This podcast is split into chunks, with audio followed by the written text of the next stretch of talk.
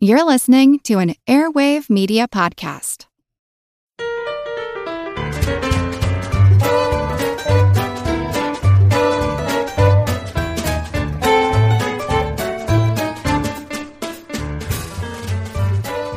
Hello, flippin' flawless flashbulbs, flaunting flavors. Welcome to Good Job Brain, your weekly quiz show and offbeat trivia podcast. This is episode 39, and of course, I am your humble host, Karen, and we are your flock of flame-throwing fledglings flabbergasted by flamingos and flan. Wow. Whoa. I'm Colin. I'm Dana. And I'm Chris. Uh, before we dive into the show, Karen, a little housekeeping here. We have uh, time for another installment of. Um, actually,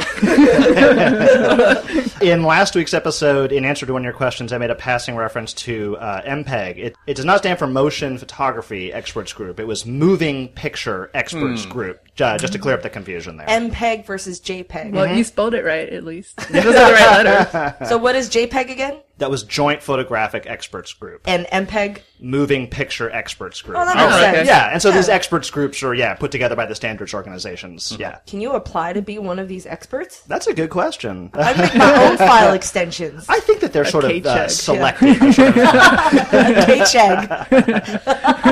and so with my intro, I looked up a lot of words that start with FL, flippin', flawless, Yeah. fledglings, flabbergasted. so I found some really crazy sounding other FL words, and I want to share with you guys because they sound old timey and fantastic. Go on. Do you guys know what a flannel mouth is? And I, I think you can probably guess maybe like because they're old-timey. mouth? Yeah. If I call you a flannel mouth, Isn't a flannel hmm. like a washcloth or something? I don't know. I don't know. I give up. Flannel. It is a person whose speech is thick, slow, or halting. Oh, Ah, okay. okay. So which okay. kind of makes sense. Yeah. Like having the cloth in your mouth. Sure. yeah. Here's another one. What is flapdoodle? Oh, I love it. I don't know, but I enjoy It, it. it, it, baloney? Yeah, I'm gonna say non- non- malarkey? nonsense. Okay. Yeah, Bunch of nonsense. Hog, Yes. hogwash. Yes, Right. exactly. Oh, I thought you were pointing at it and saying yes to meat. It's bologna meat. It's a flapdoodle. like, do you want a flapdoodle sandwich? What part of the pig does the flapdoodle come from? I'm not sure I want to know. Everywhere. flapdoodle means nonsense or foolish talk. Ah, okay. Okay. And lastly, here's another one. Flibberty gibbet. Flibberty gibbet. Is this a, It's a very Zooey Deschanel kind of word. is We'll it, use is it a person who, the- uh, who talks a lot or a flighty Or is person? it like or... thingamajig? You are very good, Chris. What is it? It is a, a very chatty or flighty, Ah, lightheaded okay. person. Or in olden days, it's also referred to as like gossip. So there we go: flannel mouth, flapdoodle, and flibberty gibbet. so time for our general trivia segment: pop quiz, hot shot. And here I have a random trivial pursuit card, and you guys have your barnyard buzzers. So let's start answering some questions. Blue wedge geography. How many letters are in the Hawaiian alphabet? And multiple choice. Oh, Colin just knows. I think it's 12. Correct. Oh. The choices were 12, 17, or 28, and it is 12. Hmm. Pink wedge for pop culture. What common breakfast item was Alfred Hitchcock said to be afraid of? Ah. Weird. Yeah. Afraid of What? He was afraid of a common breakfast Well, he's- item? Sausage? no. I don't know. Honey bunches of oats. Eggs. Honey bunches of oats phobia. What is it? It is eggs. Eggs. Dana's Ah. right. I was Oh. like, because of birds? I don't know. I went into like, Oh. I thought about that. That just seemed to. it's weird. I don't know. The first answer that jumped in my head was croissant. I don't Whatever. Because it looks like a gun. It Looks have At least he double understood horns. what Yeah. other people were afraid of, and that it wasn't what he was afraid That's of. true. That's And, like, more, all- more to the point. All yeah. of his movies weren't just like shots of eggs in various the various sequel poses. to Birds or the yeah. prequel. All right, Yellow Wedge. What former White House employee did John Goodman impersonate on SNL, Saturday Night Live, after she surreptitiously taped phone calls with Monica Lewinsky, Chris Kohler? Um, I believe that was Linda Tripp. Yes. Oh, yeah. Very. Not a flattering impersonation. no, nor was it meant to be. Yeah, Purple Wedge. What does the Latin phrase tempus fugit mean? Time flies. Yes. Very good. Green wedge for science. What mineral do bananas have in abundance? Uh, Colin. Potassium? Correct. Potassium. And lastly, orange wedge. By what name are coriander leaves more commonly known? And we had this at We totally Trivia had this. before. We got it wrong. Cilantro. Yes. Yes. Cilantro. Cilantro and coriander, same plant. Good job, everybody. Let's jump into today's episode. And in previous shows, we talked a lot about food uh, and In more than one episode, yes. Yeah. Many episodes, almost every episode. Of course, we've had a lot of music segments as well, and we tackled the subject of sight and colors earlier. Mm-hmm. So this week, we're going to dedicate today's episode to one of our most interesting uh, face organs, and that is the, the nose. Yes. And the wondrous sense of smell. We're living life at the speed of smell.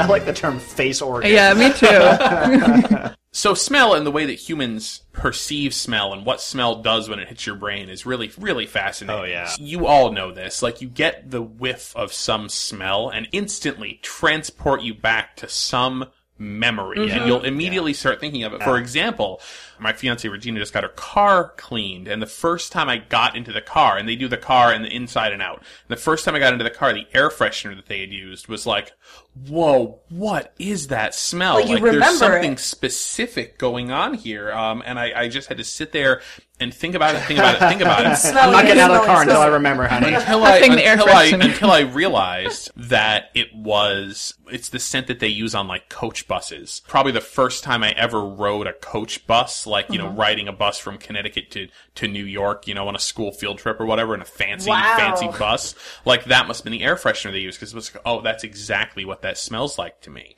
We have a candle right now, this Christmas candle. We're burning it in the house, and it smells like nothing to me but the inside of the "It's a Small World" ride at Disney. Wow. Like that is exactly what it smells like to me. It's not just that these are such deep associations, but they can be the hardest to break. You know what I mean? Yeah. It's like Oh, it's you're not- never going to start thinking of that smell as the candle smell. So, so here's the thing. So, um, I start wondering about this. Like, what is it about us smelling things that that causes this? Why is it so hard to break? As it turns out, a lot of this has to do with the brain, which scientists don't fully understand. So, there's a whole lot of like theories that are out there about why this happens. So, here's some of the predominant kind of theories right now. When we hear things or when we see things, what happens is we we perceive them as waves, right? As either light mm-hmm. waves or sound waves, and then those waves go to our thalamus in our brain, and from there they're routed to the parts of the brain that figure out what that is. Apparently, there is no middleman with sense. Um, it goes from the receptors in your nose straight back to the olfactory region in your brain. It has a lot of links to the hippocampus, the amygdala. In other words, like the pleasure center of the brain, the things that, because it's so closely linked to that, it immediately creates this sort of, this link up in your brain to these things so fast, uh, because it's going just immediately directly nose right to the brain and right linked up the, the pleasure, pain, flight or fight, real like primitive kind of stuff that's going on there. Subconsciously, you're thinking about it before you even realize that you're thinking about it. That's why smells can sometimes put you in a good mood even if you're not consciously thinking about being in a good mood. The hippocampus pretty much believe that it's about like forming memories. And so very quickly, the olfactory senses is very just linked up with associations. really the sense of smell since a living creatures existed mm-hmm. kind of acts as some sort of alert system Mm-hmm. Oh, yeah, it's an yeah. alarm Oh, it's, yeah. it's to tell you hey this smells bad i shouldn't put this in my body Mm-hmm. i should not eat it a lot of Yeah, warning yeah. signals whoa, that's rotten, don't eat it. Yeah. Whoa, there's a fire, I have to get out, Yeah. right? Like that's mm-hmm. you. or you- the scent of a predator, or mm-hmm. or, or, or the scent of someone that you want to meet with. yeah, Pheromones, exactly. Yeah, yeah, exactly. yeah. So mm-hmm. that it's it just immediately it's supposed to create a really fast subconscious response of whoa.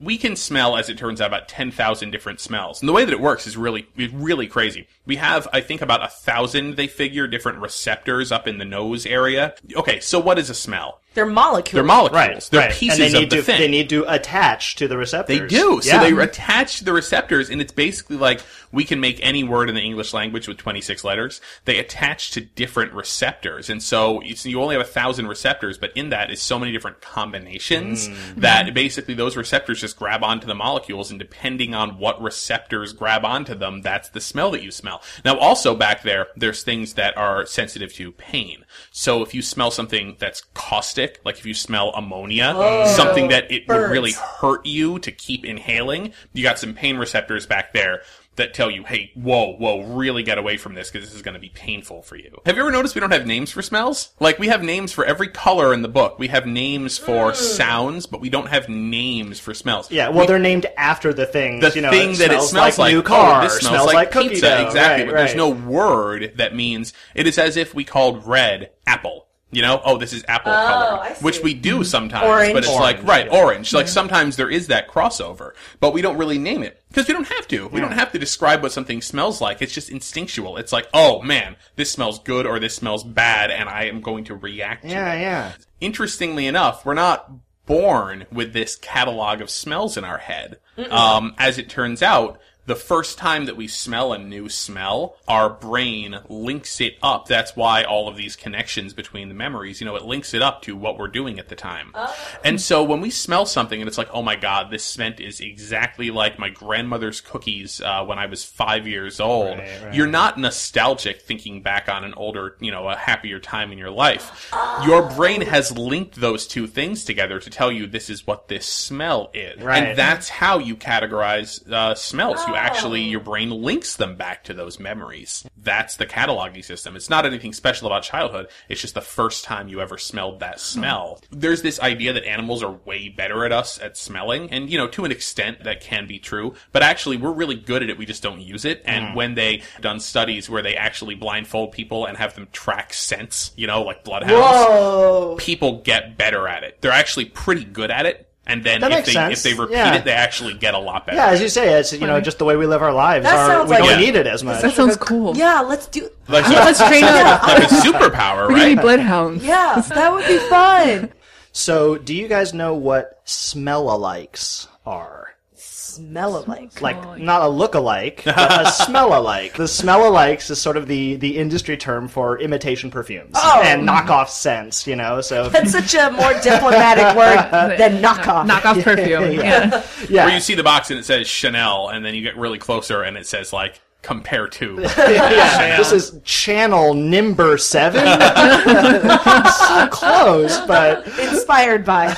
you know they're the cheap discount things, and a lot of them Mm-hmm. will get in trouble sometimes for packaging looking too close to what they're imitating or y- marketing too similar to the original product. But But that's one- just by look, right? That's That's, just like by the look. logo. One thing they cannot get in trouble for is the smell because you cannot trademark a scent. No. It's really, really fascinating when you talk about smells. You start getting into an area of what they call non-conventional trademarks. So you know, we all know conventional trademarks. Like I can't come out with my own computer line and put an Apple logo on it. You Right. know, Apple owns that. Yep. So you get into some that are non-conventional, like sounds. You know, so for example, uh, like the NBC chime. You know, bing, bing, bing. Uh-huh. That's trademarkable, but Okay. it's it's not a visual experience. You know, we tend to think most trademarks are visual. You can do shapes. Toblerone has a trademark on triangular chocolate. Okay. So you know they awesome. they offer protection to things that aren't necessarily in the formula, but how it's presented. Right. Another good Something one. that is not endemic to the thing itself. You don't have to make Exactly. I'm gonna chocolate trademark like shape. Pentagon. I know. I was just thinking, like, what if you had a pentagonal chocolate and then you divided it into tri- triangles? Is that trademark? Uh, anyway, sorry. Pentab Pentablerone. I, I was going down a nerdy road Yeah, by yeah. myself. I was like, how can I get away from? can, can I get around this? Yeah. What is, okay. But no, Chris actually uh, you hit pretty much on the on the distinction. Is it's it's not something that's characteristic or functional, and they have a distinction between functional and non-functional. Just another example of something that's uh, sort of a little weird is like color. So you guys know, uh, at least here in the U.S., there are the Fiskars scissors. They have the orange handles. Oh, yeah. They're allowed to make that, and other scissor companies are not allowed to have orange handles because they Fiskars can establish this is really closely tied to us. All is look, yeah. So now it seems like like a perfume is nothing but a scent. How could I not say that this scent is tied to what I do? And so that's where trademark law gets into non-functional. So the orange handle on the scissors has nothing to do with the function. The shape of the Toblerone has nothing to do with the composition of the chocolate. And the smell of a perfume is functional. That is the brand. That is the oh. brand. That's the formula. And Yeah. it- But they, almo- so they go after you for the box, but not they the can go after you for things Okay. like that. So it's really interesting. And so perfume companies have tried to go to court around the world, and time and again, it comes down to a few things. Like one is the problem is it's really hard to objectively document a scent. You know what I hmm. mean? Like you can't submit a drawing or a diagram or a schematic. Mm-hmm. So getting down to all right, what is the scent of Chanel number five, or how do you how do you describe this in a way that can be objectively defended is is really tough. Yeah. So there are some scents that are allowed to be trademarked. So I'll give you an example of non-functional scents that have been allowed to go through. Okay. So uh, there's a sewing thread uh, that was awarded a trademark for scenting all of the thread like plumeria blossoms. Uh, in the U- in the UK, there was a tennis ball manufacturer was awarded protection for the smell of fresh cut grass with the tennis balls Oh, Right. because it's not functional to the purpose of the tennis ball or the thread that it smell like a particular thing. Mm-hmm. But a uh, perfume is just a smell. yeah. it is a smell. That's That's right. It's not. It's not scenting something else. A trademark is not a right. It's a. It's a privilege. The government setting something up that's just like, okay, we're going to protect certain things that other that are not protectable via copyright, so that people can run a business and advertise their business and prove to customers that like this is our product. Right. Well put. Well And- put. And, not have competitors come in and fool people into thinking Yes. that they're buying somebody else's The, product. the other term they use in legal, you know, yeah, trademark is a shield, not a sword. It's to protect you, not to attack other people. there we go. I know that in the world there are probably I think I believe seven main companies and hmm. they're dedicated to like very very lucrative and very top secret uh-huh. companies that would churn out scents for almost everything Right. that is made in the world. That hmm. includes perfumes, that includes Tide detergent, that uh-huh. includes, you know, any cleaning products or or books or anything. And all the people who are working there are very advanced chemists, biochemists, Yep. biophysicists trying to come up every year with a new molecule, you know, hoping that molecules will generate a new scent. Yeah, And or analyzing or analyzing things and figuring out, all right, what is it that makes, you know, for example, cut grass smell like cut grass, right? Mm-hmm. And it's it's a fascinating industry. Well, so you're hitting something here. I mean, I should mention that you know you might be thinking, well, can't you can't you trademark the Yeah. composition? And in fact, so you can. So this is where it gets even further muddied. Is I can trademark or, or get a copyright really patent on the composition of a perfume, but not the effect it produces. Right. So So there was actually a case where a perfume maker took a, an imitator to court, and they did essentially like a you know a gas chromatograph spectrometer. I might be mixing up the wrong term. Analysis of the chemicals, and they found that the infringer was using 24 out of 25 compounds in common, and that is where you start getting into trouble. Now they did have it slightly different. But cannot copy someone's formula, mm-hmm. but you can copy the result. Like Right. Coca Cola, right? And you then- can make a bunch of things that kind of taste like Coke. Yeah, that's a good example, the with- same with formula. taste instead copy of their smell. actual formula. Now, then again,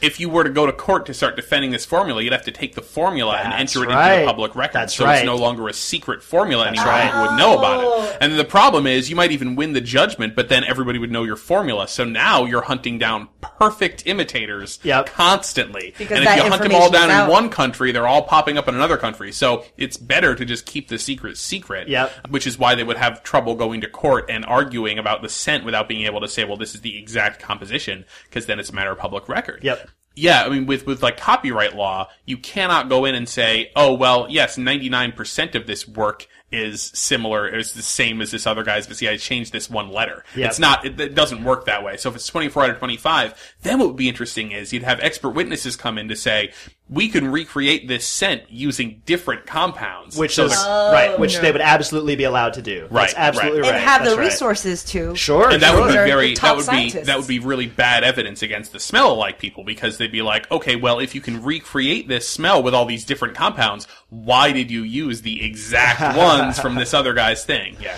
So speaking of perfume, makeup, and composition, I want to share some unusual perfume ingredients derived from nature, or once was derived from nature. I thought it was very interesting. And obviously, nowadays, a lot of this stuff is synthesized, mostly because it's probably a little bit cheaper, or maybe the raw materials from what they used to gather aren't there anymore, or hmm. Or whatnot. This wouldn't be an episode of Good Job Brain if I didn't talk about a common recurring theme, which is uh, an- animal secretions. Yeah.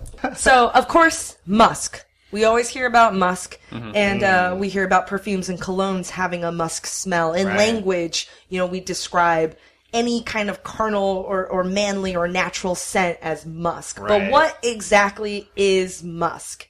Let's start with the word. What does musk mean? Do we know? Oh, you mean the etymology of the word? Yeah. Ooh, I don't know. That's a good one.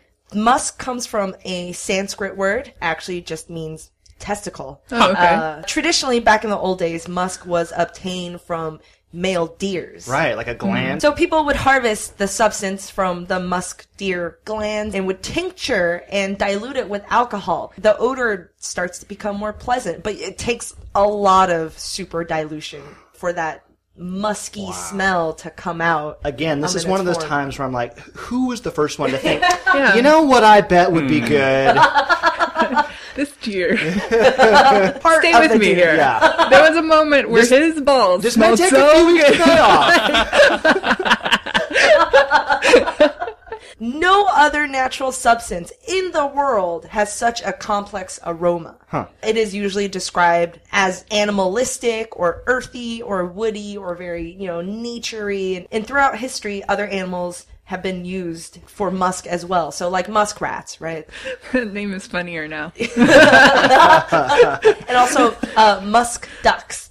Musk ducks. Musk, musk ducks. Musk- musk ducks. oh. But of course, obtaining natural musk is very expensive and also not very nice. Yeah, uh, well, I was just gonna say, yeah. Nowadays, musk trading is heavily regulated and also illegal in some parts of the world because it's basically poaching. So, know. th- I mean, there must be a lot Oh, of sure, synthetics now, right? Yes, so so white musk is a synthetic compound that is used now, and you know, I, I I think I prefer the the chemical substance more so than the real. Actual Now that you know what it Have, is. have you Yeah. have Yeah, you okay. smelled the real stuff though? No, I'm curious. I am curious. Curious too. I'm kind of yeah, curious. Yeah. Field trip. Yeah. I- let's not do it ourselves. How about that? Yeah. I, I vote we, find someone else. can we Use your intrepid spirit. We have some Kickstarter funds. So. I know. I know a good deer guy. Yeah. Let's kickstart finding musk. Some musk, yeah. Uh, so another ingredient is called hyraceum, and it's also known as Africa stone. And hyraceum is the fossilized pee and poo of the rock hyrax. And rock hyrax is a very, very cute animal that lives in southern Africa. And it looks kind of like a, you know, a capybara. Yeah. Yeah. Like a giant rat in a fat corgi body. That's what it looks like. They have really short legs and they're kind of fat. Um, and they're very cute. So hyraceum is harvested from the ground because they would just pee and poo on the ground and then you can go dig it up. So this actually doesn't harm the animal at all, right? You don't have to cut off anything Physically. or no. Emotionally, if they see you do it, they're going to be a little messed up. They'd be like, Like, wait a hey. minute. and the smell is described as being very complex and animalistic, heady and smoky, kind of like musk and tobacco. Uh, funnily enough, some of these other traditionally used perfume ingredients kind of read like a good job brain greatest hits of animal cameos. Here we go. Oh, okay. Ambergris. I've talked about ambergris before, which is the fatty intestinal secretion from sperm whales. They're mm-hmm. lipid and, and, And- they look gross. And great on toast. Yes, very buttery, very fatty, very rare and hard to find because they, they float in oceans. And it takes them, God, years and years for it to oxidize and, and actually reach to a state where you actually want to use it. and of course, the civet. Do we remember? Oh yeah, the That's coffee the coffee bean. Yes. Yeah, yeah. The world's most expensive coffee is made by having these civets, like these raccoon animals, eat Mm-hmm. the coffee berries and then poop it out. So it turns out the civet also has glands in their nether region that used to be harvested for, for musky smell. Wow, that is like a Swiss Army knife of animals. Its butt is the Swiss Army knife of animals. And finally, of course, here we are again, the beaver. Oh, this noble and humble creature uh, shows up yet again for its uh, famed genitals. Uh, Castoreum, the substance from the beaver's castor sacs in its butt area, uh, was also quite the popular ingredient in perfumes. So mm. ice cream and perfume.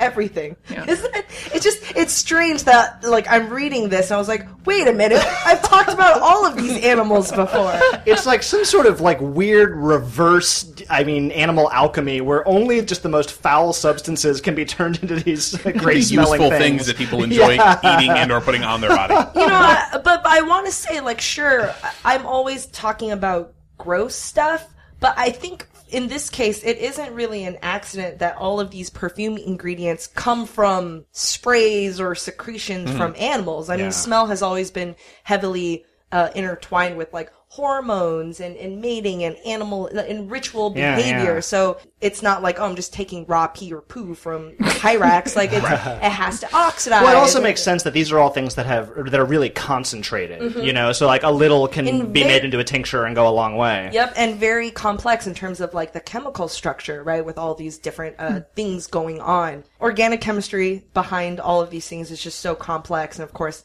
you know, so is the sense of smell. So yeah, there we go. Greatest hits list. Wow. Our favorite animals. Our favorite animals together. So I have a quiz. It's about celebrity perfumes. Oh, This comes up in trivia for us from time to time. actually, it does. Yeah. and we very often. Yeah. never mm-hmm. know to notice what the names are. All right. Well, it seems like there are So- more and more of these these days too. Get ready. Oh, okay. Let's All do right. this. It's gonna be embarrassing. It won't be. I, I, I put I put some clues in the questions for you guys. Okay. What singing husband wife duo released a perfume called Soul to Soul? Singing husband wife duo.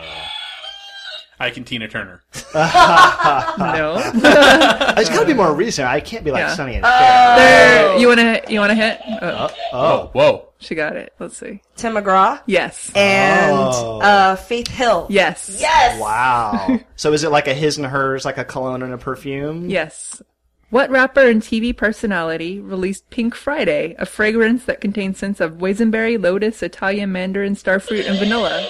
Is it Nicki Minaj? It is. Oh, what is it called? Pink Friday. Pink Friday. Oh.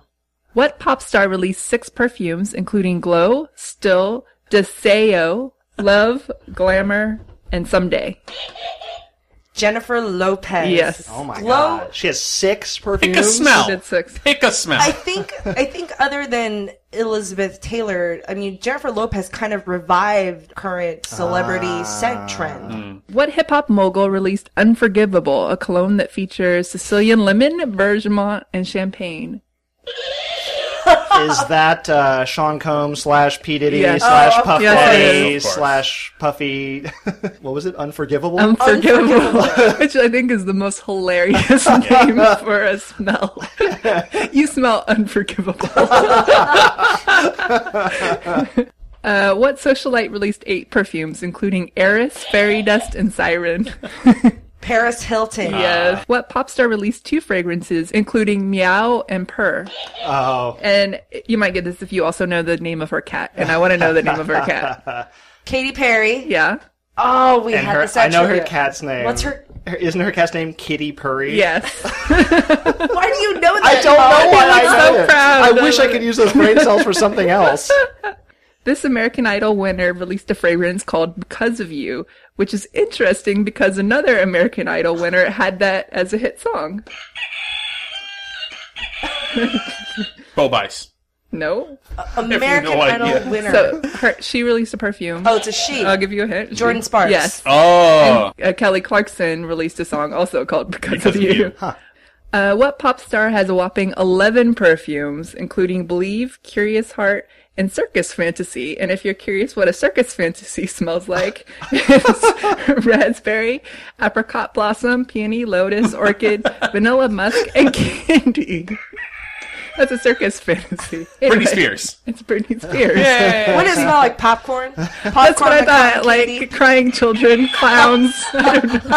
This is her circus fantasy. Yeah. okay. elephant poop. Just fruit and candy. And- hay. yeah, it does smell like poo. That's for. Despair. Anyway. what actress who was recently portrayed by Lindsay Lohan had released her signature perfume in 1991?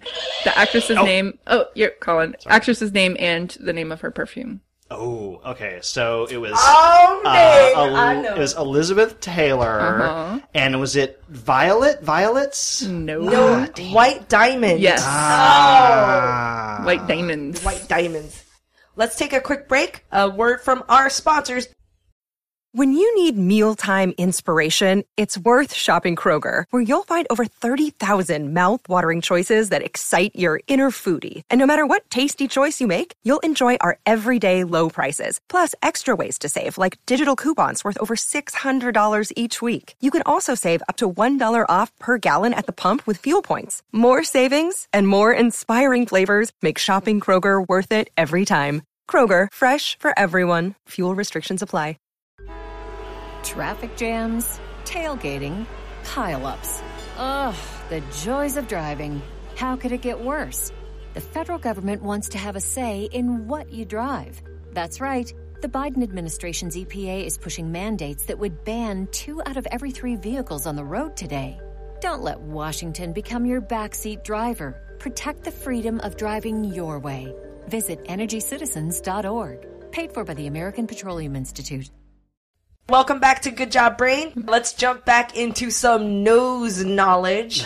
Talking about perfumes, a good example that smells are obviously big business. Yes. And another area where smells were worked into business plans was in the movies. Of course. You know, we've talked in the past about a lot of the gimmicks that sort of came along in the 50s, 60s. We talked about 3D, we've talked about Cinerama. One of my personal favorites and just most absurd is introduction of smells in movies. there are really sort of the two biggest names in this world were Smellovision and Aromarama. When you watch cooking shows, Yeah. they're like, "Oh, don't you wish you have smell-o-vision?" I was like, "Oh, ha, Yes, ha, ha. yes, exactly. Emerald, uh, you know, talks. That's yes, actually- that was that was a actually thing. a thing. I always thought that it was just sort of one of these really gimmicky uh, theater tricks, but it does sort of have a little bit more of a dignified history. The more I looked into it, some theaters, even as far back as the 20s, 30s, 40s, would sort of take it upon themselves to introduce aromas into performances. Sometimes, you know, so you might have perfume or an outdoorsy scent for a lavish production, but this was really low tech and kind of done in a in a sort of ham-fisted way. And it, one of the biggest problems was you'd bring perfume in a theater,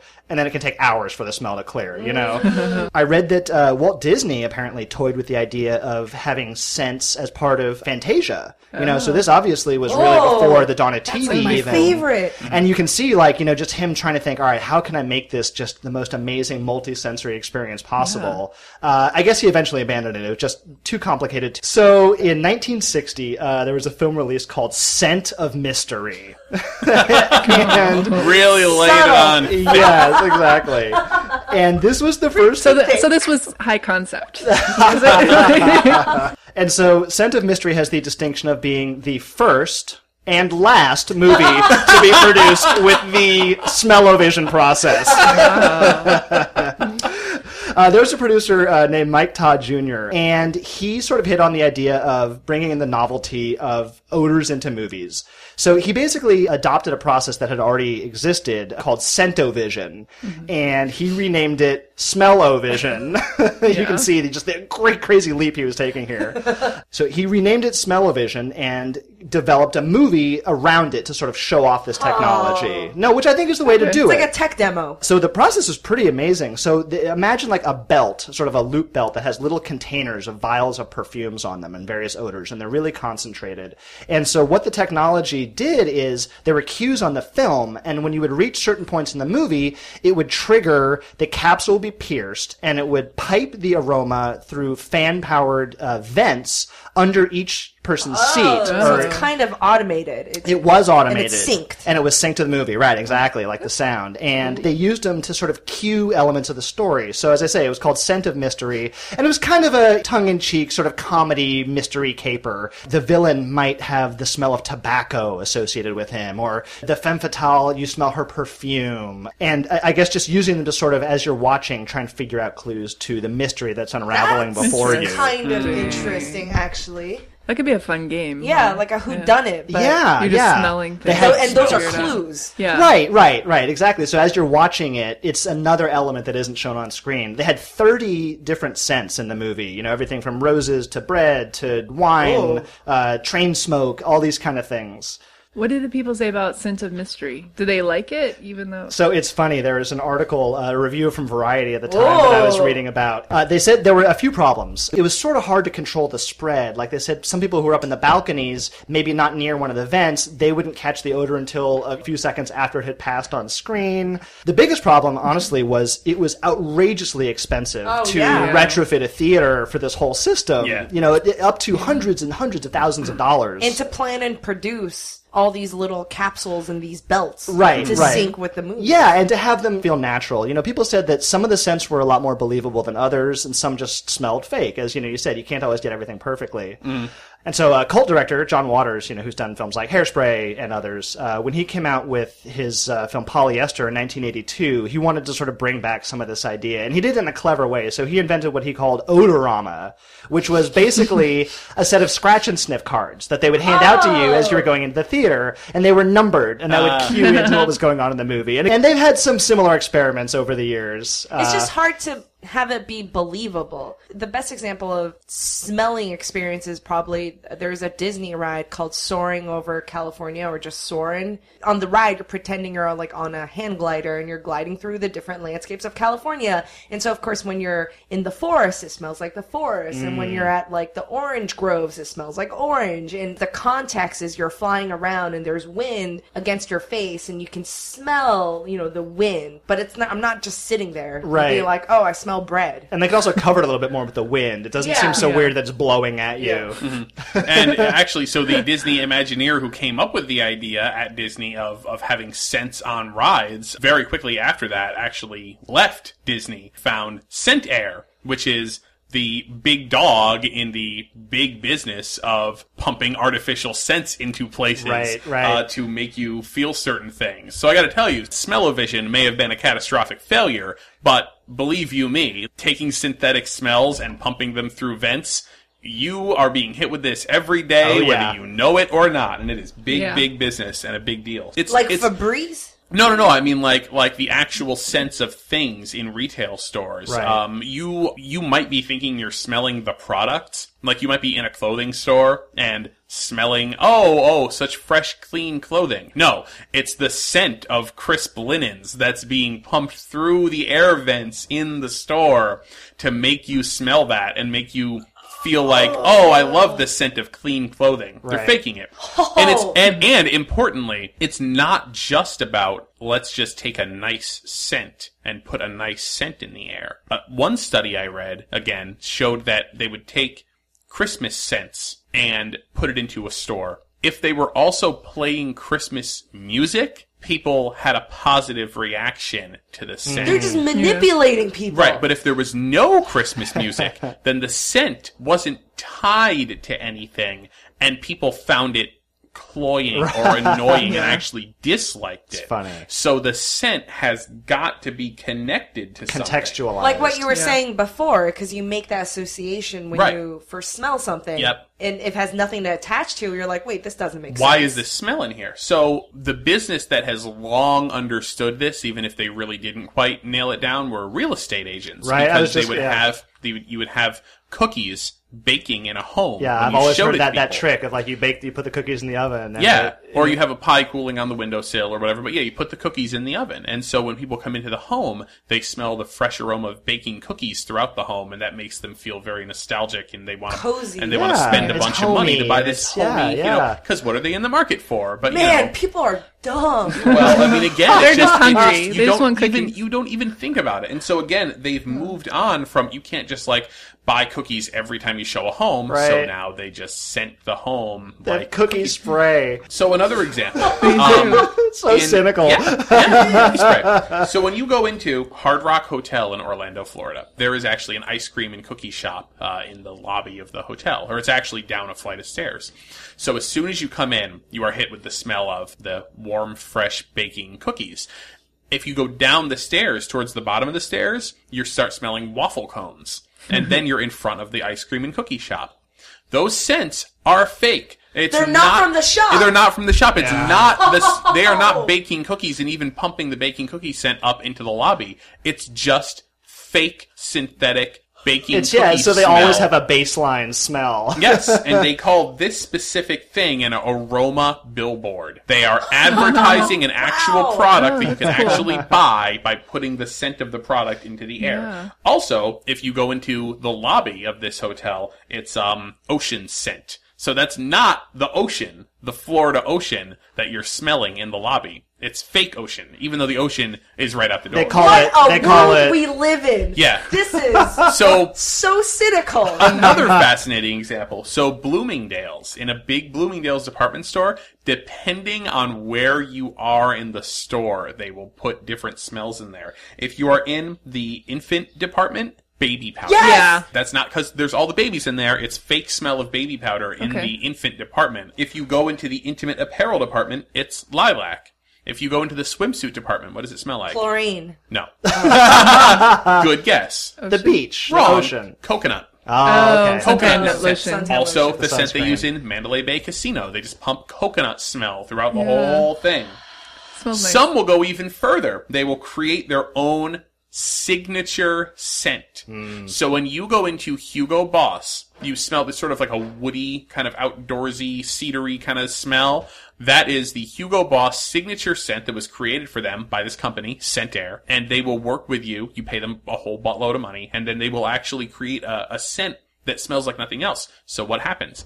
It people associate that particular smell only with Hugo Boss. Singapore Airlines created a signature scent. When you get a hot towel on Singapore Airlines, it is scented with a smell that you only smell on a Singapore Airlines aircraft. Now, now that this is in my mind, Yeah. in my head now, I'm going to every store and smell to see if, Mm-hmm. you know, what does the Apple store smell? Maybe they put a, a fake scent in there and it just smells like clean Yeah. smells like nerds. And it gets you even so there's still a lot of studying to be done on this, but apparently this this is where it gets really really weird.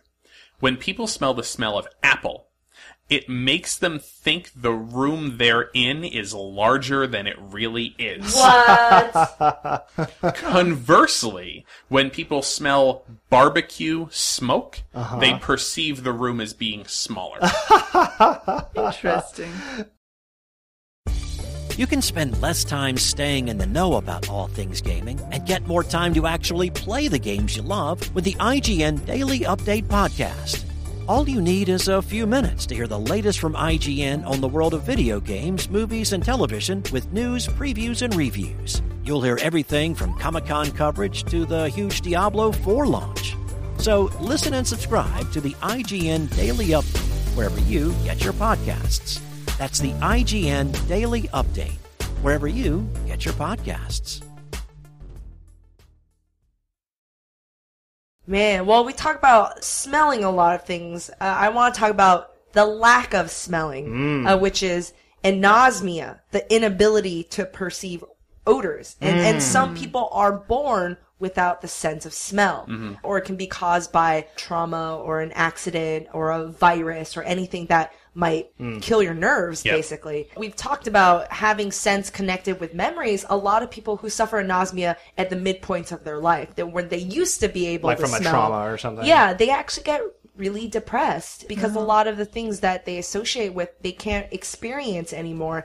But the main thing is eating or tasting Right, foods right. is just completely different. And and you know when we talk about taste, a lot of what we think the taste of food is is from smell because Right. really our our tongues can only perceive taste like six sensations, right? It was like salty, sweet, bitter, uh, umami, Umami, yeah. or whatnot. You know, you're chewing on a steak and you're like, well, it's salty, and that's it. Yeah, and it's also, I mean, again, you know, we go back to like evolutionary reasons um, why why smell is so impactful so immediately. When you have anosmia, you have to make absolutely sure all the time to write the expiration dates down on every piece of food Yeah, that you, you buy and can't- bring into the house. You don't know. You have no idea. Got to make absolutely sure that you don't eat rotten food because the smell is what prevents you from eating rotten food. That's it. Well, it's the double hit too. You can't smell it before you put it in your mouth, and it You interferes with your ability afterwards. to taste it afterward. Yeah, Right. yeah. Right. And of course, it's kind of dangerous because you can't smell rotten food, but you can't smell if you have a fire in your Right. house. Or Right. or a Like gas leak. I mean, Yeah. they add the Yep. odorant to gas specifically for that reason. And I, here I have a list of famous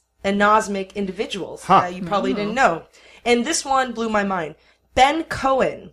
Ben Cohen of Ben and Jerry's Ice Cream has anosmia. While they were setting up Ben and Jerry's Ice Cream in back in Vermont, he already had anosmia. It led to their distinctive style of ice cream formulas because to compensate for Ben Cohen's anosmia, ah. they added, you know, larger chunks of things to their ice cream. To compensate, but to satisfy, yeah, the texture of So it works food. on multiple levels, Yeah, right? Yeah, or multiple sensory inputs. So isn't that weird? That's that, really fascinating, One of the yeah. grandfathers of modern day ice cream cannot smell nor taste I, to a degree. And also uh, actor Cynthia Nixon from Sex and the City, Bill Pullman, a Lone Starr from Spaceballs or or ID4, uh, also cannot smell. And uh, this I just confirmed this morning. Scott Kurtz, if you're a video game nerd and, and read webcomic, very famous. He wrote PvP. He actually was born with anosmia. Interesting. Yeah. So there we go. That is our very nose heavy episode. That was some good, amazing, Smelly facts. amazing stuff in there. And Colin, you have a last quiz segment for us. I do indeed. Uh, we're going to go a little highbrow. This is a literature quiz. I'm going to read for you guys first lines of famous novels. oh, And I'll even give you a little bit of a extra clue here. Every novel I read is going to be either a sci-fi dystopic future novel or a period romantic novel with strong female characters. guess which one's which? Is this Netflix or something? it is Netflix. Based on your preference. Yeah. All right, so I'm going to read the first line. You tell me the novel. It was a bright, cold day in April, and the clocks were striking 13. Chris. 1984. That is 1984 by George Orwell. Very famous romantic Rom-com. novel. Yeah. Here we go. It is a truth universally acknowledged ah. that a single man in possession of a good fortune must be in want of a wife. I think that was Karen. Pride and Prejudice. Yes, correct. Yes. By Jane Jane Austen. Austen. Here we go. Next one. The sky above the port was the color of television, tuned to a dead channel. oh, Karen. Karen. Uh, Neuromancer. Correct. William Gibson. Correct. Correct. Next one. Happy families are all alike. Every unhappy family is unhappy in its own way. Shoot, I know. Is it? Is Dostoevsky? Oh, you're, Is you're it? close. You're in the right. You're in the right Tolstoy? channel. Yeah. Yes. Yes. what is it? Aaron Tolstoy. Karenina. Anna Karenina Karenina. by Tolstoy. Yes. Every unhappy family is unhappy in its own way. That's a great line. Yeah. All right, here we go. Next one. It was a pleasure to burn. Uh. Karen. Fahrenheit 451. Ray Bradbury. Yes, hmm. correct and correct. Here we go. Next one. Christmas won't be Christmas without any presents, grumbled Jo, lying on the rug. Karen again. Little Women. Indeed, Little Women by Louisa May. Oh, Alcott. Yeah. Would you jump the gun? We did. Oh, zing. I, I believe that you knew that one too, Chris. yeah. Here we go. Getting a little trickier with these last couple here. All right. All this happened, more or less. oh, oh, oh God. God. Oh. Karen? A Clockwork Orange. no. Karen? Ulysses. James Joyce. no, no. Uh, it's about a character unstuck in time. Oh. Chris. Slaughterhouse Five. Correct. Slaughterhouse Five. That's right. Kurt Vonnegut. All right, last one. Here we go. 1801. I have just returned from a visit to my landlord, the solitary neighbor that I shall be troubled with. Karen. Uh, Jane Eyre. Close. Uh, Wuthering Heights. Yes. Close familially. Yes, Wuthering Heights by Emily Bronte. well, good job, guys. Wow. But you guys knocked I that one out. that Especially Karen. Yeah, Yes. indeed. All right. Well, well I am done. awesome. That was my uh, half sci-fi dystopic. You are Karen. half female protagonist. That's very specific. All right, great. And that was our show. Thank you guys for joining me, and thank you guys, listeners, for listening in. Hope you learn a lot about smells and manipulation, which is insane. Uh, smelling in theaters, celebrity fragrances, and of course, animal secretions. Very important to me. You can find us on Zune Marketplace, on iTunes, on Stitcher, and also on our website, goodjobbrain.com. And check out our sponsors at bonobos.com. And we'll see you guys next week. Bye. Bye. Peace.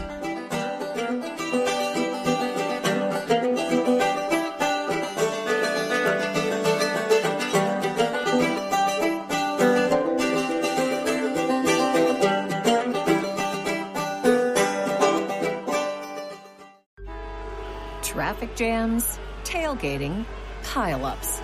Ugh, the joys of driving. How could it get worse? The federal government wants to have a say in what you drive. That's right. The Biden administration's EPA is pushing mandates that would ban two out of every three vehicles on the road today. Don't let Washington become your backseat driver. Protect the freedom of driving your way. Visit EnergyCitizens.org. Paid for by the American Petroleum Institute.